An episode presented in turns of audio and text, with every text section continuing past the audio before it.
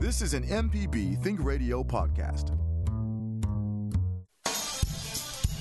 The legal information presented on In Legal Terms is meant to provide general information about the topics discussed and is not necessarily the opinion of Mississippi Public Broadcasting. The information conveyed does not create any type of attorney client relationship. Please consult an attorney provider before making any decisions about your specific legal questions.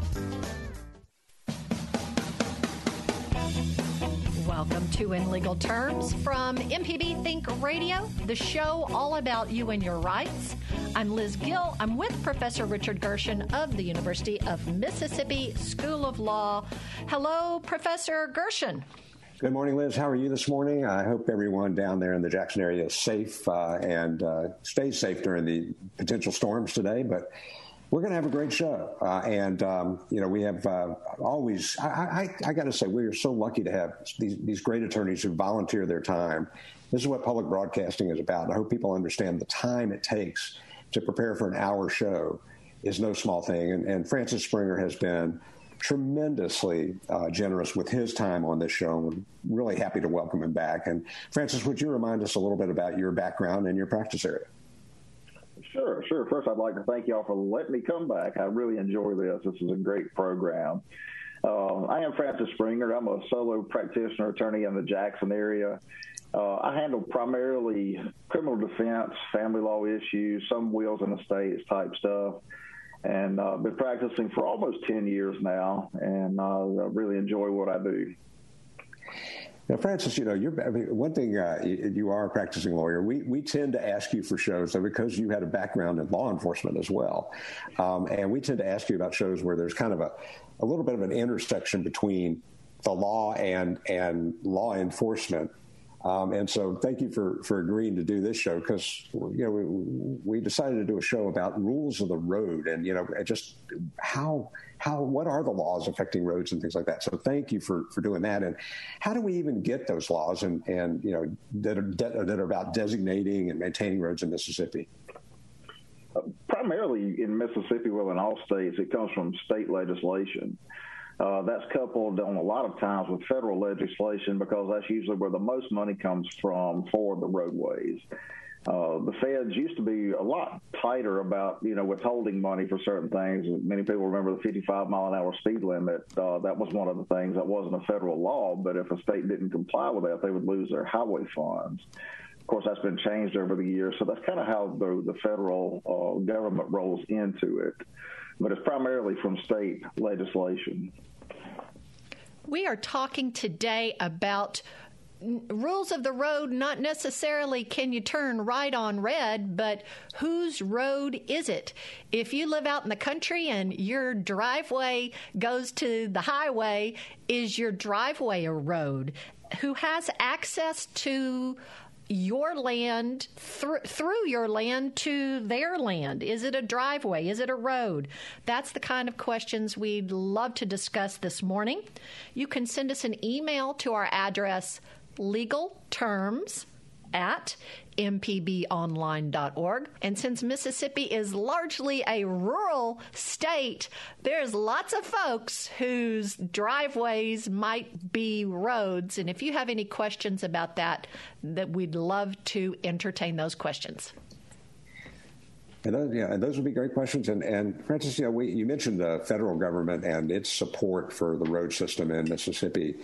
And certainly the, the interstates. And I used to drive my children crazy by telling them that odd number interstates go north and south, even number interstates go east and west. You know, of course, if you're going through North Carolina and you're on I-85, you're going east for some reason. But you know that you know mostly north, I guess. Right. But what's what is the difference between you know the, Mississippi also has a lot of state highways. So what exactly are those? There, there are certain highways that uh, that run. Well, we'll just say the best word is interstate. The interstates are the most familiar. Uh, that's a, a concept that was originated in the early 1900s and progressed from there.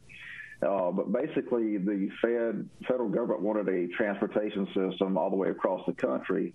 It didn't have the authority to do that itself under our system of government, but it could get the states to work together, and it benefits the states as well. So the states do work together on interstate systems. Short of that, there's uh, federal highways that do the same. Uh, would be kind of like Highway 51 that runs through central Mississippi, Highway 45 some of those are U.S. highways. They're also primarily uh, funded by the feds, but they are all main all roads maintained by the state, whether they're federal highways or state highways. And then the state breaks down. They have state highways, and this would be generally your three numbered highways. Around here, it's like 463, uh, 478, places like that. Those are state highways that generally run through different counties. And then below that would be county roads and municipal streets. So that's generally the type of public roadways there are in Mississippi. I understand we have some calls, Liz. Well, they're coming in right now. Oh. We'll get to them oh. as soon as they uh, get uh, prepared. We have our wonderful call screener, Kevin Farrell, is with us today, and our engineer, Jay White. It takes quite a number of folks to help us put our show together, but we'd love for you to be part of our show. We do want to take calls about roads today. That's our topic today. But if you do have another question a legal question. We have a bank of attorneys who are supportive for in legal terms, and we email those questions to those attorneys and get back to you about that. We're talking about roads, and so let's go to Magnolia, and we want to speak with Johnny. Thank you so much for calling into in legal terms today. Uh, what's your comment or question? Okay, the question is I own a piece of property for nearly 30 years, and there's uh, an easement cut through my property. And Actually, it's not cut through, that's just on paper, but there's an easement across my property to the property that's in the back. Uh, but the person has never used that easement. Is that is there a way to do away with that easement, or or is it just that they have the easement, whether they use it or not? That's a good question. The easements are, are not necessarily public roads, but they constitute almost the same thing as what's known as a private road. An easement, for anyone that's not familiar with it, is basically the right of someone who doesn't own the property to use the property in some manner. Usually it's, it's for transportation, like uh, Johnny's describing. It sounds like what you're talking about was something that was agreed upon. You said it was in a writing, so it sounds like a prescriptive easement. Those can generally be done away with on agreement of the parties that entered the the agreement to begin with. Now, if it did go through a court system where there's a a court order or anything like that that, that developed the easement, it would also have to go back through that court to dissolve it unless there's a specification in the order that allows it to be dissolved by another process.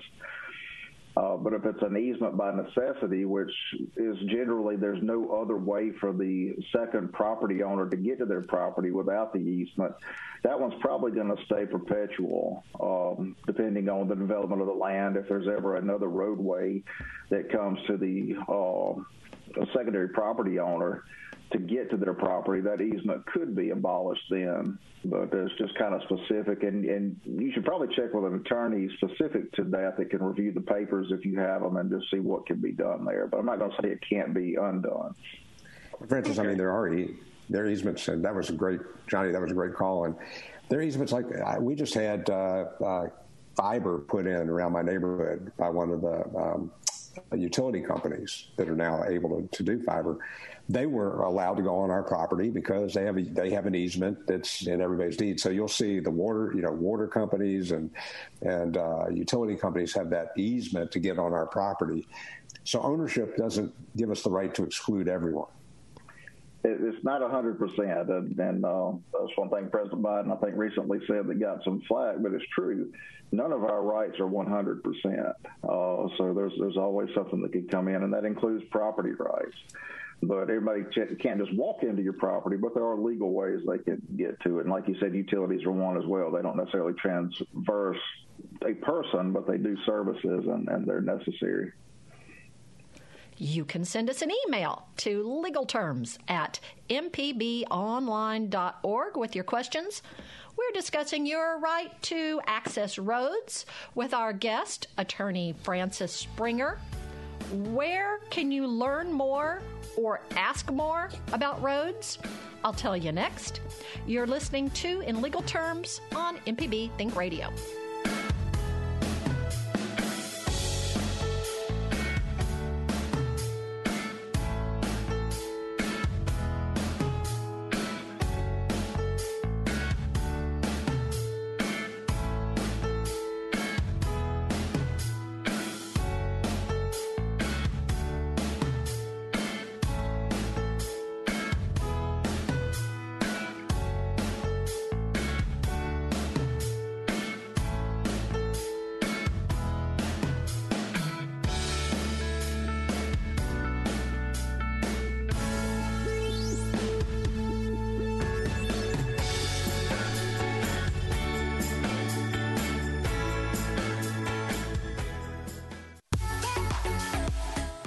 I'm Ryder Taff, Portfolio Manager at New Perspectives, a fee only financial advisory and co host of Money Talks. Each week, we take your personal finance questions and tell you about a money topic we hope you find helpful.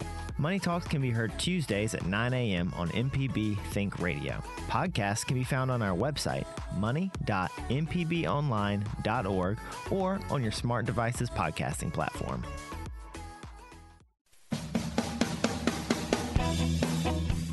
This is in legal terms. Now, not everybody has a chance to listen to our whole show live.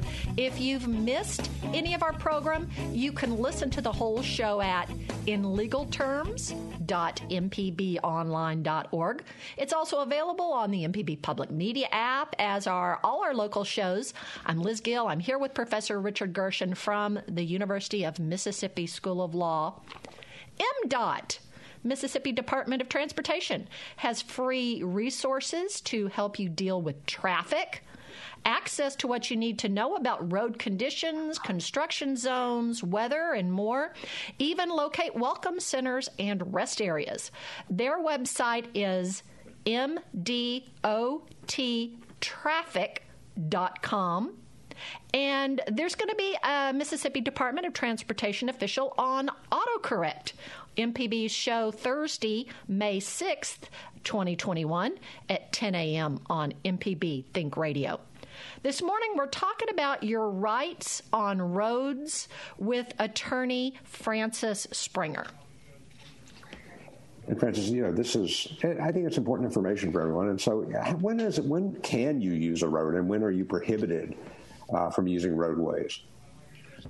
Generally, and, and refer to roads in Mississippi basically as public and private, and uh, we'll talk about that in a minute. But as far as public roads, anyone can use one. I guess the best thing to think about would I get a ticket if I use the road, and that could be either for no tag, no license, being uh, under the influence if you can honestly say, I don't think I would get a ticket. You got a vehicle that meets all the uh, safety standards. You got a tag. You got license. You could use just about any public road in the state, unless it's closed, and and those are definitely advertised if they're closed. They're usually blocked off. So roadways are open to anybody. You don't have to be a Mississippi resident. You don't have to be a, a Mississippi uh, native or anything. You can use any road in the state, and all that pretty much goes for all states.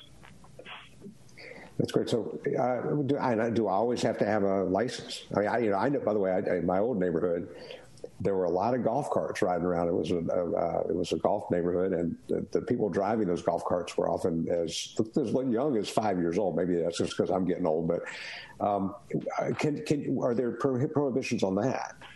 Well, actually, golf courts. Uh, excuse me, golf courts, golf carts are are something that are becoming more and more popular in subdivisions in neighborhoods. And the legislature actually this past uh, this past session has modified those to allow municipalities to more regulate those upon the public streets of, of the cities.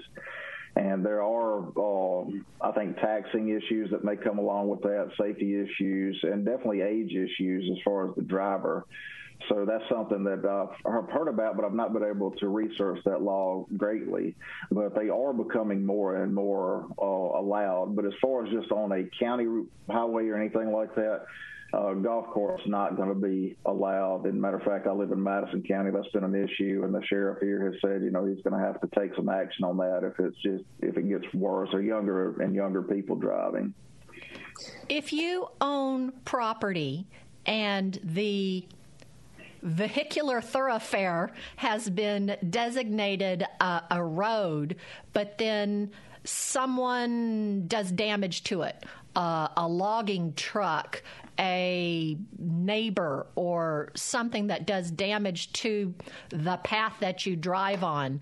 Do you have any, and you know that they did it, is there any recourse for that? Are they responsible?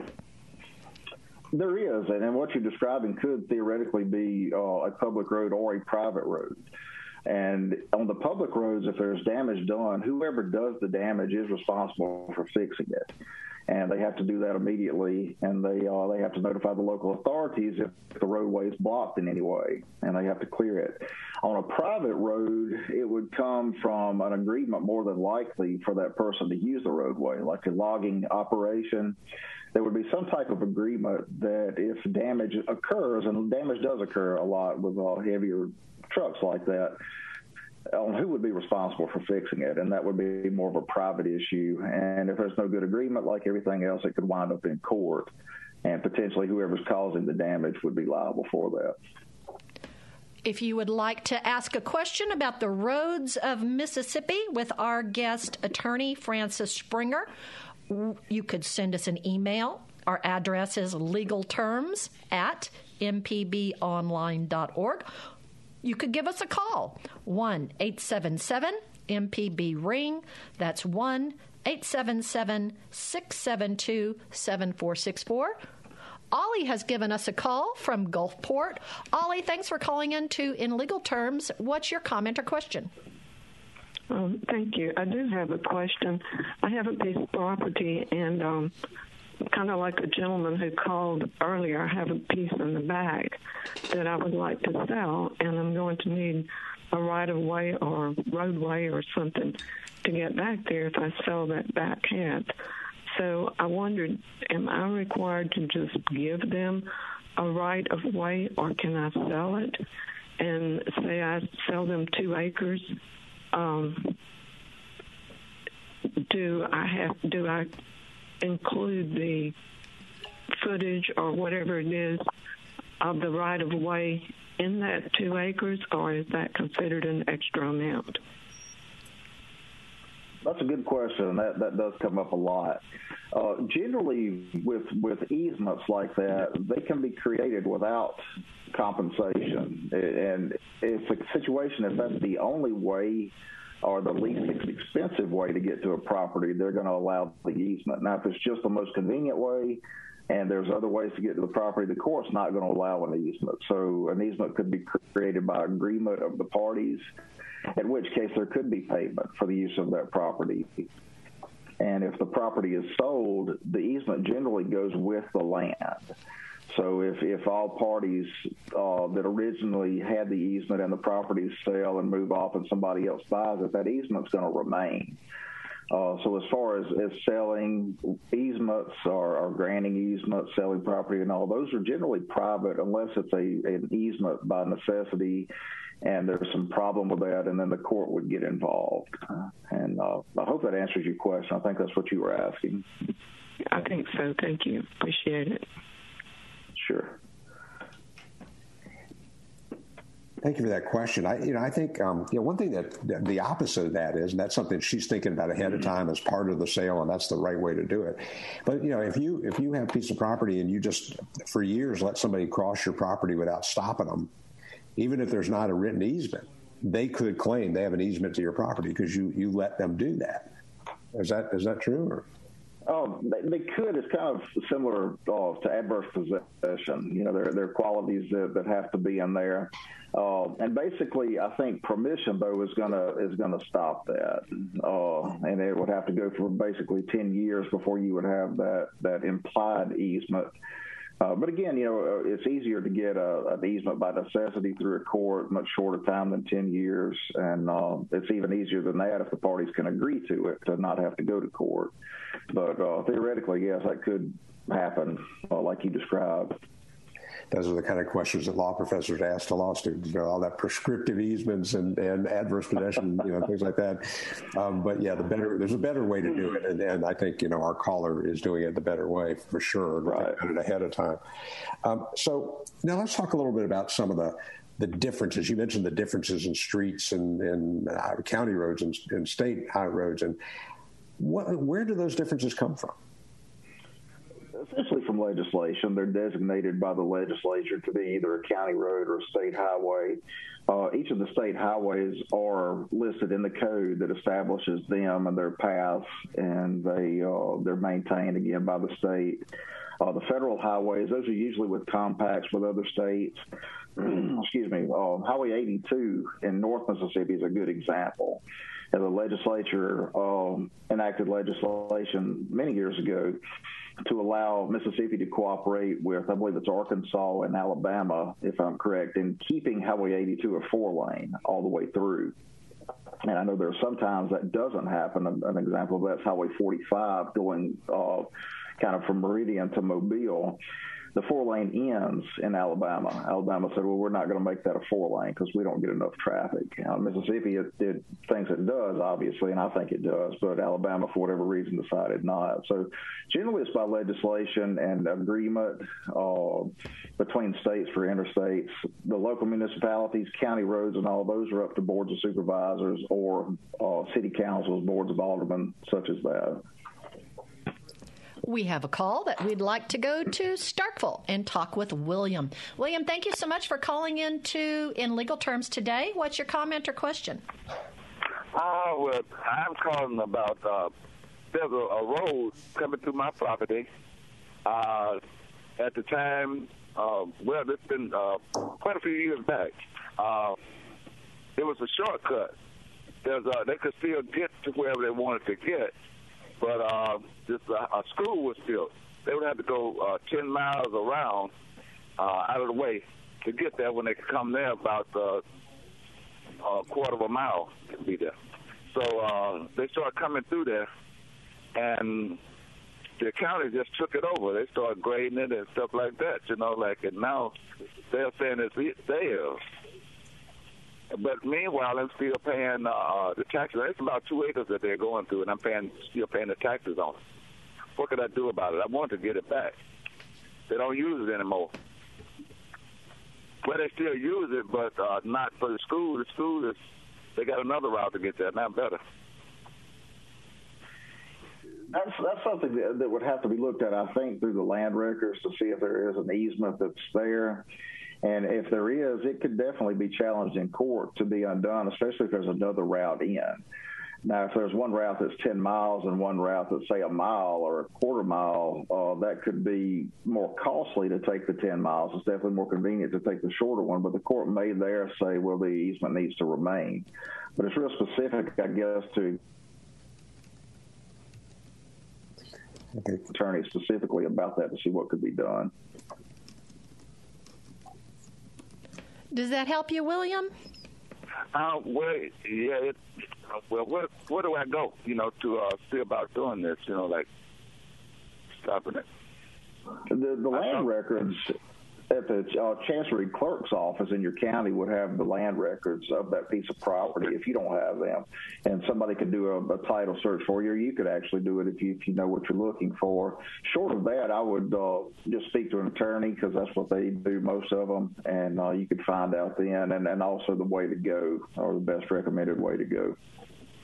Okay. Because uh, I'm asking this because there was a some type of line put through there, you know, electric line or some underground. They put it in the ditch on it, you know, like, and I'm trying to see about that, you know. Yeah, and, and, and it's possible. just took it, huh? Right. It's possible there could be a utility easement that would remain, and you wouldn't necessarily have traffic going through. There's just there's several things that sounds like from what you're describing that could play into this. That's that's one reason I say you probably need to t- talk to an attorney to find out what you can and can't do. Okay, then I do that. Thanks a lot. Thanks Good luck. You can email us with your questions. Our address is legalterms at mpbonline.org. We are talking with attorney Francis Springer about roads. Want to know about Mississippi roads? I'm going to tell you next. You're listening to In Legal Terms on MPB Think Radio.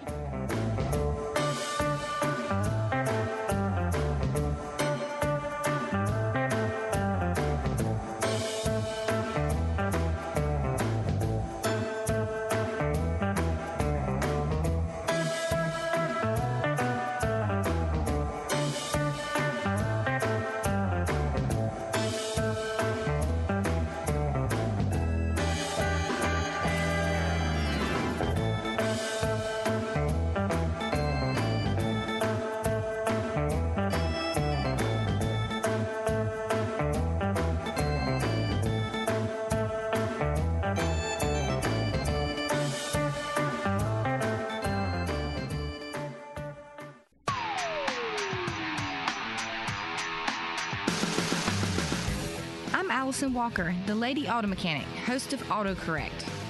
If you're enjoying this podcast, try my podcast, AutoCorrect. We help steer you in the right direction with your car problems. Find me on any podcast platform or at autocorrect.mpbonline.org. Hi, it's Rachel Martin with NPR's Morning Edition. People have stories about their car. That long summertime family road trip that hand me down first car they got when they turned 16, the first car they bought on their own. And cars can generate other kinds of stories, like the kind you hear on this station. When you donate a vehicle to this station, the proceeds bring you stories from around the world. Here's how to get started. Donate your car, motorcycle, boat, or RV by going to mpbonline.org. You're listening to In Legal Terms on MPB Think Radio. Professor Richard Gershon is our expert host. I'm Liz Gill. We hope that you'll subscribe to our podcast. So many different podcasting platforms. I happen to like Podcast Addict. My husband is a Stitcher person, but I downloaded it to my phone. I touched the plus that takes me to a page to search for podcasts. I typed in in legal terms in the search area and it brought up our show. And then I was able to touch the photo and subscribe so that I'm notified when any new episodes are loaded up, which is usually the afternoon that they're aired. This morning, we're talking about Mississippi's roads with our guest, attorney Francis Springer. But I got a little joke for you Mississippi Roads. The MPB TV program can be seen Thursdays at 7 p.m. and Sundays at 10:30 a.m. or 5:30 p.m. It's available on MPB TV's YouTube channel and on the Mississippi Roads Facebook page.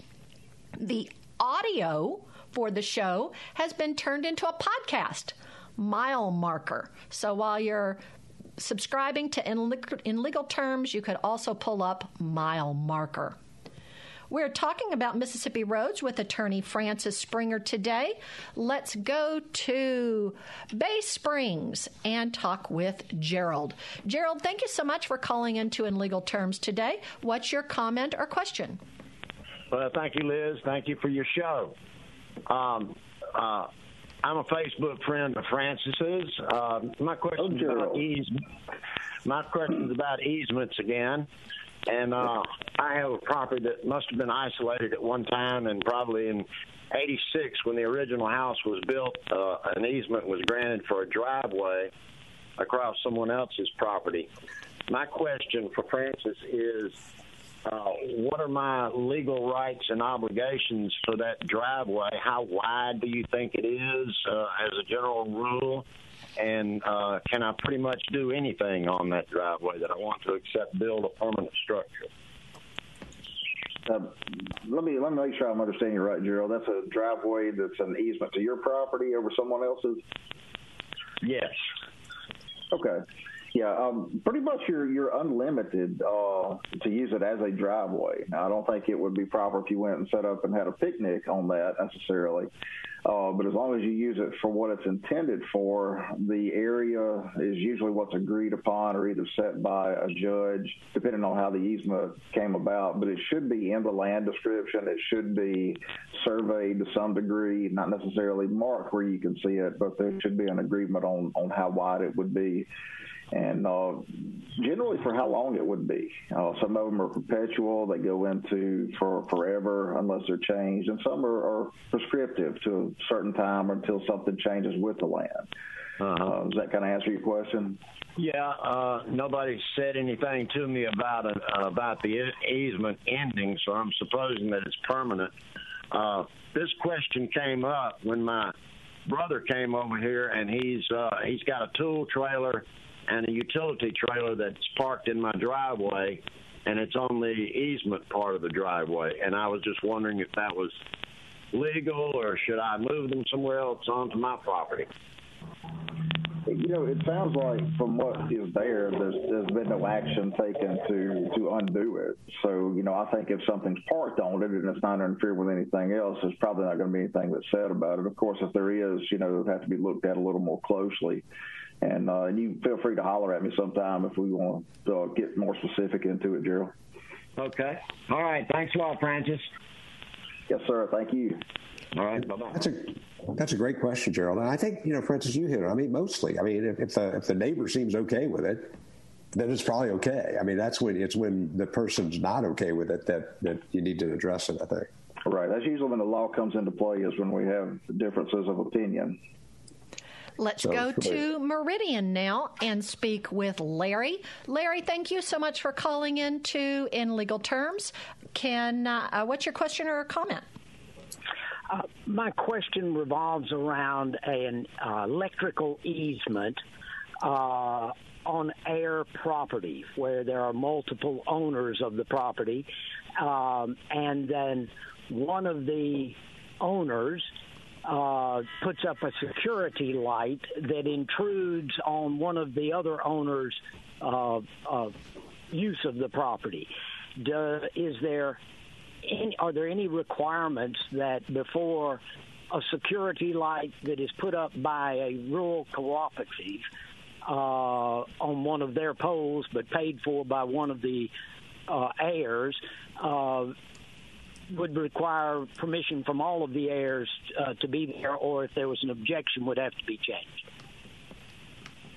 Uh, that's an interesting situation. Uh, generally, you know, you can have trespasses of light, things like that. So if the light is interfering with uh, regular operation of the property, there could be a, a problem with the easement not granting that specifically. Um, as we said a moment ago, with everything else, if there's differences of opinion where this has already taken place, now this may be something that will wind up in court to have it remedied. Uh, now, one thing that possibly could happen if it's a, a light installed uh, by a cooperative, like you said, is contact them and see what authority they had to put it up because they usually check those things out before they act on it. Uh, but that potentially, you know, could be an issue where all the persons in interest of the property, the heirs and all, would have some say before that goes up.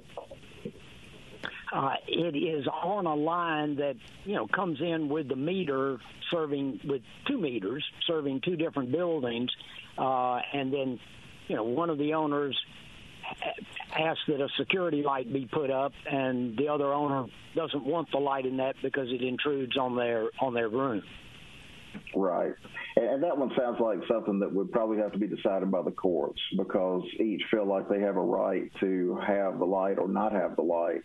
And if it is, you know, an interference that's being proven, you know, that's something that the court would have to look into balance versus the need for a security light. So I wish there was an easy answer for that one, but I just don't think there is. Thank you. And that's one of those situations. That, that's yeah. a great question. You know, we, have talked about heirs property on this program before, and it really isn't much more fixable from the front end on the estate planning side. You know that we, we try to think about who's going to get property and who's going to have the rights to the property before that property passes in death. That doesn't happen in heirs property, and you end up with questions like this because you've got all these owners who have equal access, equal ownership of the land. That's exactly right. Let's go now to Macon, Mississippi, and speak with Sebastian. Sebastian, thank you for calling in to In Legal Terms today. What's your comment or question? Yes, my question is uh, there is um, land behind where I live at, about a thousand feet behind. It's, it's land right across the barbed wire, and it's not being used. It seems like it's. Uh, like Lime Rock area back there, and uh, I would like to know what are the proper procedures in trying to purchase that land for myself. Oh, that's that's a good question. That comes up an awful lot. People with surrounding land have an interest in it, and it appears that the owner's not doing anything with it. Uh, essentially, you would need to find out who owns the land and just make a pro- proposition to them to see if they're willing to sell it. Uh, you know, if they are, you know, you would agree on the price. Obviously, you would want to have some type of appraisal to give you an idea of what the land's worth. And that would be really the only way I know of to go about um, you owning the land or taking possession of the land.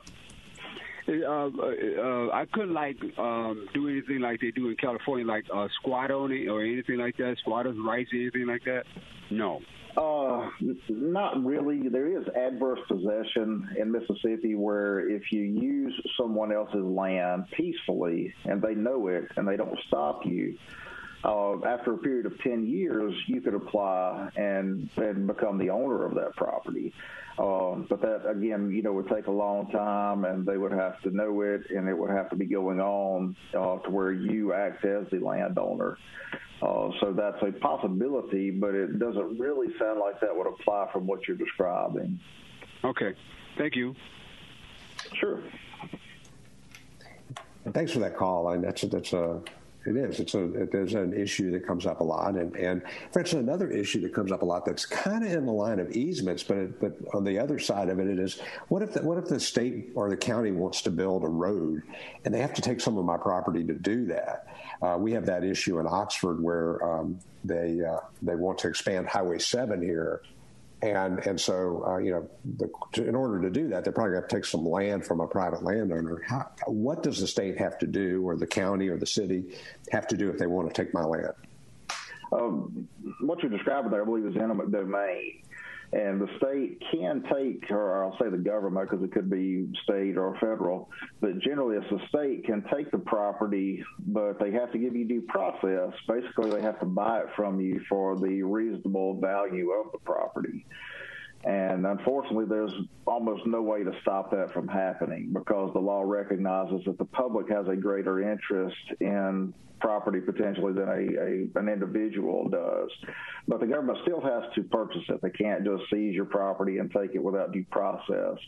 And generally, they're going to offer the, the price that's going to be agreed upon. Uh, rarely have I seen these cases go to court where the landowner gets more than the uh, than the government was offering, and, and a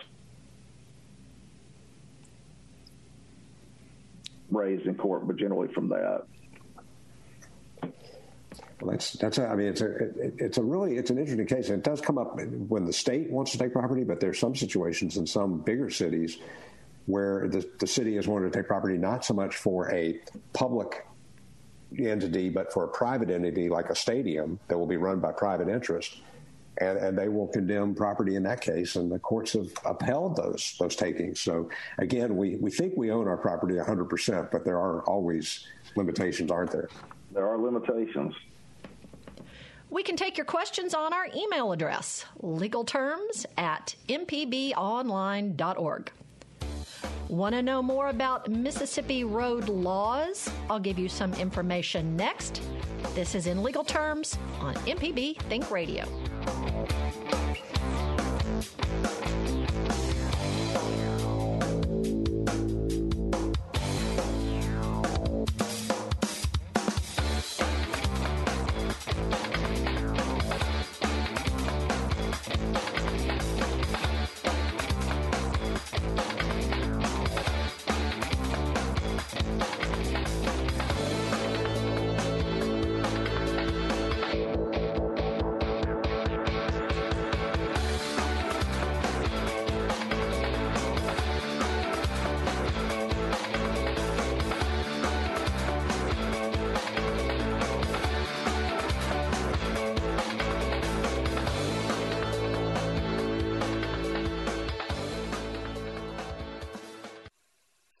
I'm Walt Grayson. You can now listen to the wild, weird, and wonderful stories of Mississippi with Mile Marker. Some of the big names that travel up and down the highways, obviously Elvis and Johnny Cash, and you had Jerry Lewis, Carl Perkins. Join me as we hit the roads of Mississippi on Mile Marker. Johnny Cash suggested that Carl write a song called Blue Suede Shoes. That was all kind of created with Aaron Amory. You can listen by going to mpbonline.org slash radio or by using your favorite podcasting app.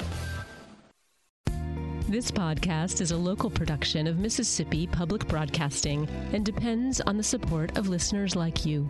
If you can, please donate today at mpbonline.org. And thanks.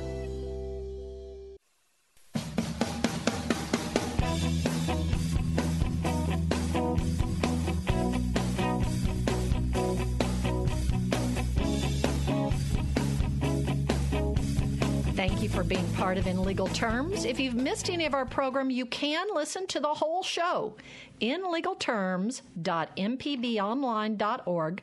It's also available on the MPB Public Media app, as are all our local shows. I'm Liz Gill here with, prayer, with Professor Richard Gershon from the University of Mississippi School of Law. At 11 a.m. Central on Tuesdays, following our live show, you can hear Southern Remedy, relatively speaking, with Dr. Susan Buttross on MPB Think Radio. If you like to research laws on your own, consider visiting Justia, U.S. Law's website concerning Title 65, Highways, Bridges, and Ferries, Chapter 7, Public Roads and Streets, Private Ways. We are talking with attorney Francis Springer. You can find him on some of our previous podcasts December 8th, 2020, May 5th, 2020, and December 17th, 2019. So he seems to be a December May kind of guest. Let's go to some of our calls that have been holding. Let's go to David in Grenada. David, thanks for calling in to In Legal Terms today. What's your comment or question? Uh, good morning. Um, uh, I'd like to know what is the county's uh, incentive or give, what gives them the right to make your driveway a county road? Uh, when there's when there is two houses on this thousand foot road and and once they took it they never paid for it. I i mean i'm completely uh and i can't get an answer from anybody so that's an interesting situation. Uh, generally, the only way the government can take land is is through eminent domain, like we discussed just a moment ago, where they do have to compensate the landowner. Now, there could be uh, something that is established out as a private road, which would be basically usable by those that live on it. it, is not open to the public. Excuse me. Uh, but years ago, all counties had to establish all public roads and uh, give that to the state.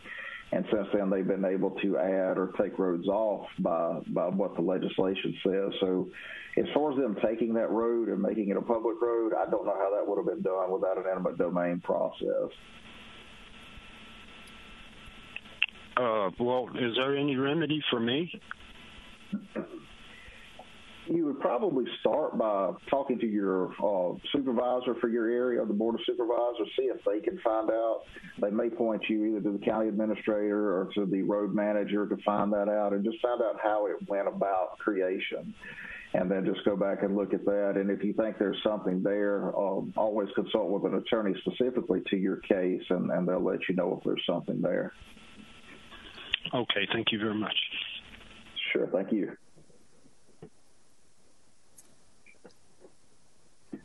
Let's go to Natasha, who is on the road. We hope you're driving safe, but we're so glad you're listening to In Legal Terms. Natasha, what is your comment or question? Good morning. Um, this may have been addressed already, but I'm actually calling in for my dad. Um, he bought some property about 10 years ago that had an established easement on it. Um, the people never used it. Um, they actually have a driveway on the other side of his property now where they put a trailer. Um, but my question, his question is, um, is there a way to get that to, uh, you know, lift the easement? Like, because the, the kids just use it for four wheelers and stuff like that now. Of course, he's older and he was wanting to know is there a way to get that removed. He's went to the courthouse Um, they've told him that it is filed there, and you know they didn't think there was anything he could do. But well, there, there, from what you're describing, there possibly is something he could do. And again, he would need to consult specifically with an attorney. But if it's not used any longer as the easement was prescribed or found necessary, it could be undone either by agreement or by court action, if, especially if there's another uh, access to the property that's been created. So that's something that he could possibly have done. Again, it would be something that an attorney would need to look at specifically and give some direct advice on that. Okay. Thank you so much. I appreciate it. Sure. Sure. Thank Bye-bye. you. And we'll take our last call and go to Mikey in Mobile, Alabama. Thanks for calling into In Legal Terms. What's your comment or question? Um, what exactly, specifically, is meant by easement? And how long of a period do you have? When can your neighbors that they call themselves, uh, who are using your easement, start saying that you have abandoned the property. And what sorts of legal, I mean, aside from purple paint, which you can do with, you know, just timberland, uh, and putting up no trespassing signs, which they rip down, what else can you do? Several issues in there. And again, uh, I realize you're calling from Alabama, so this is, is definitely under the Mississippi law. I don't practice in Alabama. I'm not licensed there. But in Mississippi, you know, if the easement's created, as long as it's used for that, it can be uh, established basically perpetually. An easement is allowing, you know, someone else to use someone else's property for a purpose. Now, if it's not used for that purpose any longer, if I understand your question correctly, it can be dissolved, and at that point, it can be blocked. And anybody that's on that property could be charged with trespassing. So again, it's specific to your situation, and someone would need to look at that, an attorney specifically, to give better advice. Thank you, Mikey. We appreciate you calling in. So if if uh, if you have an easement, you've got one until you don't. Generally, yeah. It's a use, is what it is. A use of somebody else. It's, your, it's still her property, but they have the right to use it for that specific purpose. So it's kind of a carved out exception to her exclusive ownership of the property. And my my, my question is: so you, you, you get a lot of calls in, from Mississippi uh, and other and parts of the South where people are say, so "I've got land that's that's undeveloped. People go and hunt on it, uh, and they don't have my permission." Are there things they can do to stop that from happening? Oh yeah, if it's their property, there's no easement, there's no private road or anything like that. Definitely no public road. Uh, they can do whatever the law allows to stop it. They can board it up, gate it up. Uh, they can have the people on the property arrested or charged with trespassing. There are a number of things because private property is just that, it's private property. And without a legal, uh, I guess, insult to that, for lack of a better word, not necessarily an insult, but an intrusion to that, without it being legal, no one can be on your property or use your property. So, but you could you could license it to somebody, not really give them an easement, but say, hey, for you know, like one weekend, you can pay me. Sure, sure, yeah, you can license it, allow, and, a lot of uh, companies, paper companies, on a lot of property in Mississippi, they do that. They lease it out to people to hunt on and uh, private individuals can do that as well. Or also, you know, the hunters, if they like the land and want it, they could propose to buy it. You know, somebody could sell it, but it has to be by agreement or by an exception that the law allows. And for instance, this, this show is about roads, and so you had one interesting fun fact I thought mm-hmm. would be fun to share from from uh, uh, Chapter 65 of Title 65 of the Mississippi Code. Yeah, there was one. I was uh, doing a little research to make sure I kind of knew what I was talking about today, and I didn't realize that Mississippi actually has legislation to provide prescription for oyster shell roads and how they have to be put out properly between the full shell of the crushed shell and the coating of the surface to make sure it's it's conducive to vehicles. So I had no idea uh, that that goes on. Obviously, I don't live on the coast, so I don't think I've ever seen one of those roads. But I thought that was very interesting. I love how Mississippi is is so big from the coast to the Southland uh, y- you never know what you're going to find. That's true. Francis, we really have enjoyed having you on the show. We appreciate uh, your wisdom. How can folks get in touch with you if they would like to seek your personal assistance? Sure, they can call my office at 601 605 5004 or www.springerlawoffice.com. SpringerLawOffice.com. Thank you, Francis Springer. We appreciate you being on with us. Thank y'all. That's going to wrap us up for today's In Legal Terms. Our call screener for today has been Kevin Farrell, and our board engineer in Jackson has been Jay White. For Professor Richard Gershon, who is starting summer vacation now, maybe, if he's graded all of his uh, final exams. He hosts from the University of Mississippi School of Law. I'm Liz Gill, but we hope you will join us next Tuesday at 10 a.m. Central for In Legal Terms on MPB Think Radio.